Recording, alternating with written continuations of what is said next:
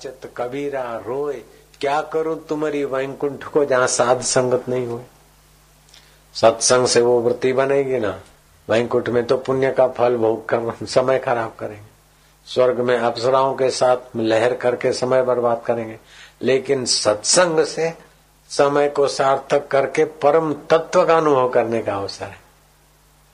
इसीलिए बोलते एक घड़ी आधी घड़ी, आधी में पुनियाद तुलसी संगत साधकी, हरे कोटि अपराध। सुख देवे दुख को हरे, करे पाप का अंत। ऐसा पाकर ऐसा पाकर मैं सुखी हूँ, ए भी बेवकूफ़ी पाप वासना है। और ऐस को मारकर, उसको हटाकर, तोड़ फाड़ करके सुखी हूँ, ए भी दुखी है। तो बाहर से कुछ परिस्थिति का निर्माण करके सुखी होने की बेवकूफ़ी ही दुख को बुलाती। कोई भी निर्मित परिस्थिति सदा नहीं रहेगी। क्या ख्याल है? कोई भी मिली हुई व्यक्ति सदा नहीं रहेगी। मिली हुई वस्तु सदा नहीं रहेगी। लेकिन अपना कभी वियोग नहीं होगा। तुम अपने आप को एक सेकंड के लिए छोड़ के दिखाओ। पत्नी को सदा साथ में रख के दिखाओ। नहीं दिखा सकते। दुख को सदा साथ में रख के दिखाओ। नहीं दिखा सकते। सदा आप दुखी नहीं रह सकते। सुख सदा नहीं रह सकता। लेकिन आप कभी मिट नहीं सकते अपने आप से। मरने के बाद भी आप रहते। दुख में भी आप रहते। चिंता में भी आप रहते। बीमारी में भी आप रहते। बेईमानी में भी आप रहते। ईमानदारी में भी आप रहते। आप कौन सी सेकंड में नहीं होते, बोलो। सदा होते। अज्ञान कांत हो गया तो हो, आप हो गए संत।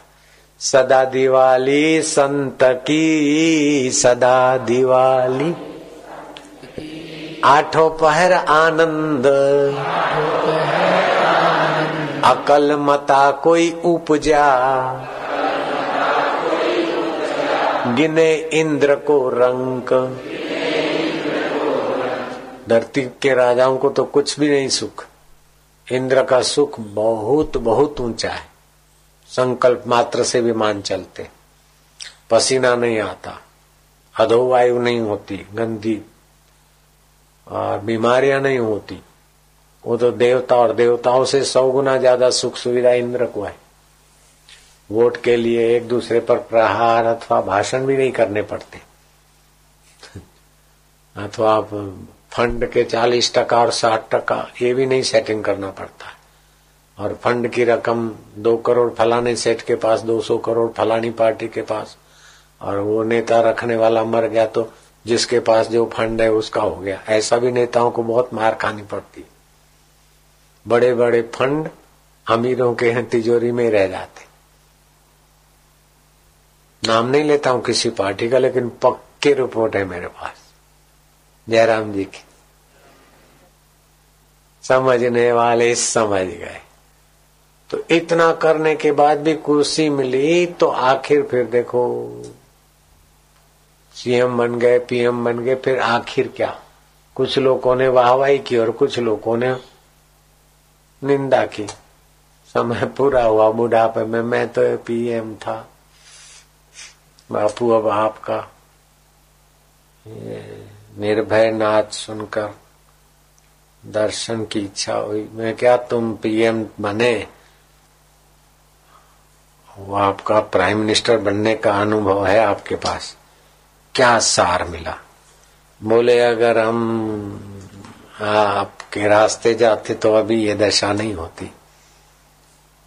सार ये है कि कोई सार नहीं। ऐसा किसी पीएम ने मेरे को कहा। कोई दूसरे पीएम से पूछा, कोई तीसरे पीएम से पूछा, कई पीएम मेरे से मिलने आए या सत्संग में आए। जब पीएम पद वालों को भी कोई सार नहीं लगता तो सीएम पद वाले अभी भले कोई सार मान ले, लेकिन आखिर असार संसार में किसी को सार दिखता है तो बुद्धि विषय विकार के प्रभाव से प्रभावित है। बुद्धि सत्य पक्षपातिनी होगी तो आपको संसार असार लगेगा और आत्मा सार लगेगा। और बुद्धि विकार पक्षपातिनी होंगी तो विकारी बेमानी, कपट, धोखा, धड़ी और मज़ा है। मैं लंकापति रावण हूँ। लेकिन अंत में लंकेश भी अपनी। बहु सुलोचना को बोलते कि, बेटी, मेरा तो सर्वनाश हो रहा और मेरा पुत्र मेघनाथ का सिर कट गया, राम जी के पास ले गया और हाथ कटकर तेरे पास आया। तू विलाप करती है, तेरा विलाप देखकर मैं, मेरा हृदय विदीर्ण हुआ जा रहा है। अब तू विलाप न कर। तेरे दुख मिटाने का सामर्थ्य मुझमें नहीं है। श्री राम के शरण जा। कौन बोलते हैं? दशासन लंकेश। सुलोचना को बोलते हैं। तेरा दुख श्री राम के चरणों में मिटेगा।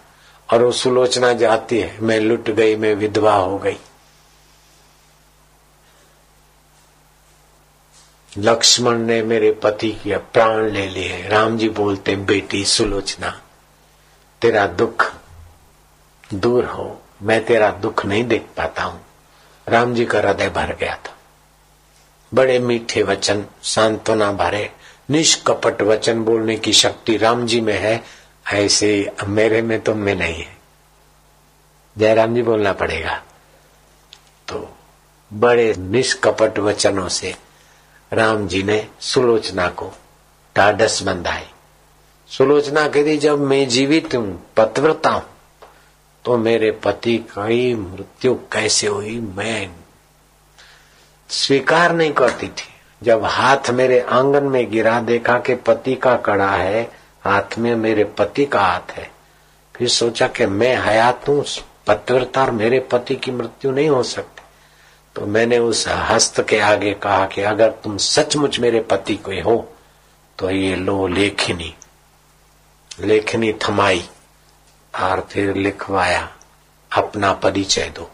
तो मेरे पति के हस्ताक्षर उस हाथ ने किए। मेघनाथ सुलोचनापति।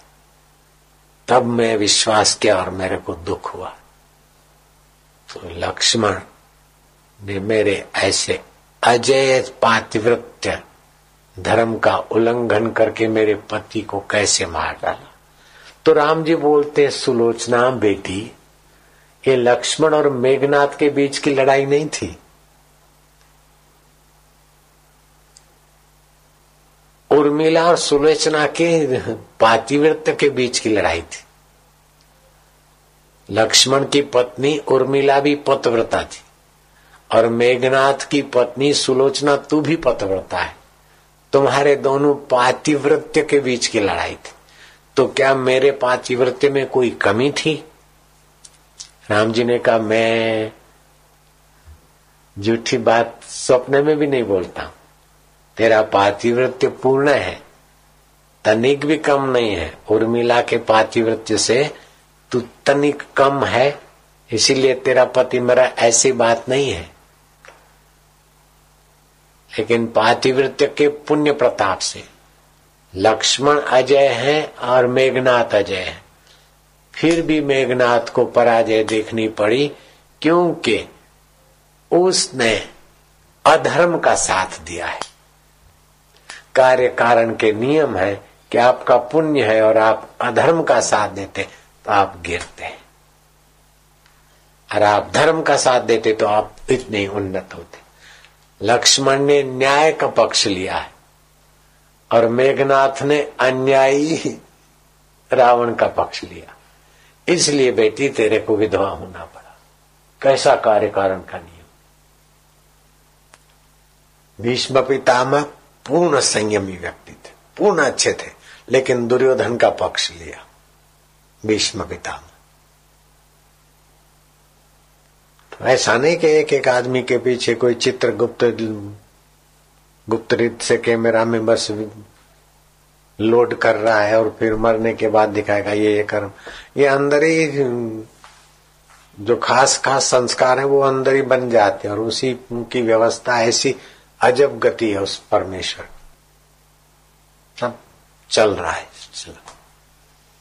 तो इससे उबरने का भी तरीका है। सत्संग, सुमरण और भगवत अर्पण कर्म। और भगवत प्राप्ति का उद्देश्य। ये सारे बखेड़े से पार होकर सदा के लिए मुक्त होने का तरीका यही है। दूसरा कोई उपाय नहीं।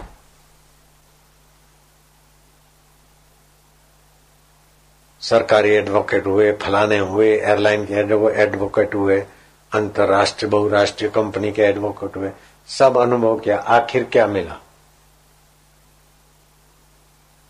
आखिर थकान, बुढ़ापा और क्या मिला? असारता ही दिखी? एडवाइजर रहे फलाने में, इसमें इसमें। आखिर क्या?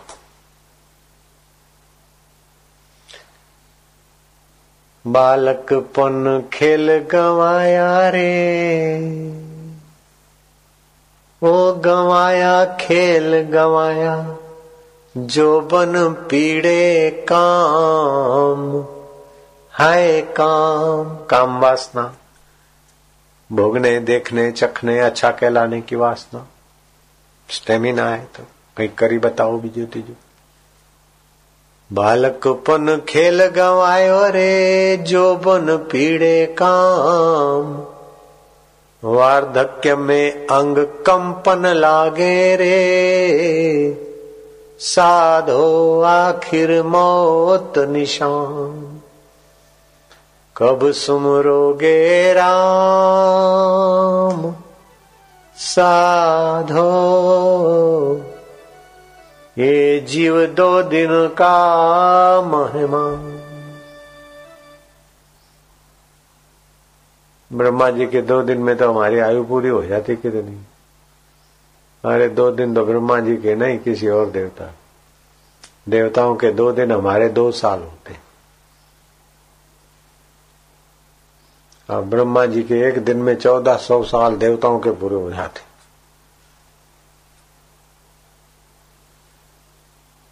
हे। राम जी चांडाल के घर की भिक्षा एक टाइम मिल जाए और ब्रह्म ज्ञान का सत्संग मिले तो उस स्थान का त्याग नहीं करना चाहिए। अन्य ऐश्वर्य भोगने वाला तो अंत में भोगी बनकर नरकों में डालेगा और सत्संग वाला आत्मयोगी बनकर पर ब्रह्म परमात्मा को पाएगा ये सुना है, दूसरे को सुना भी सके, ऐसी याद भी है, फिर भी बोले कि अब ऐसा करो, इधर जाके सेवा करो, ऐसा करे ऐसा करे। मतलब सत्संग से हट जाए हट के रहे। तो कितना भविष्य अंधकार में हो सकता है? कल्पना नहीं कर सकते।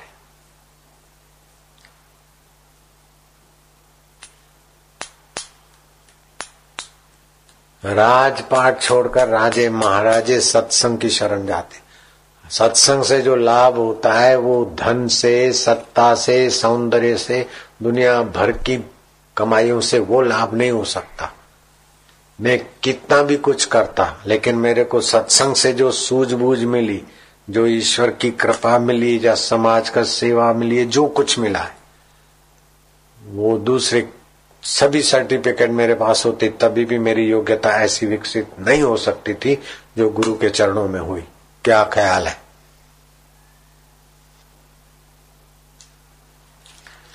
जो जाने सत्संग प्रभाव, लोक न वेद न आन उपाऊ लौकिक सारे कर्म, वैदिक यज्ञ, आदि कर्म का फल वो नहीं हो सकता जो सत्संग से मिलता है।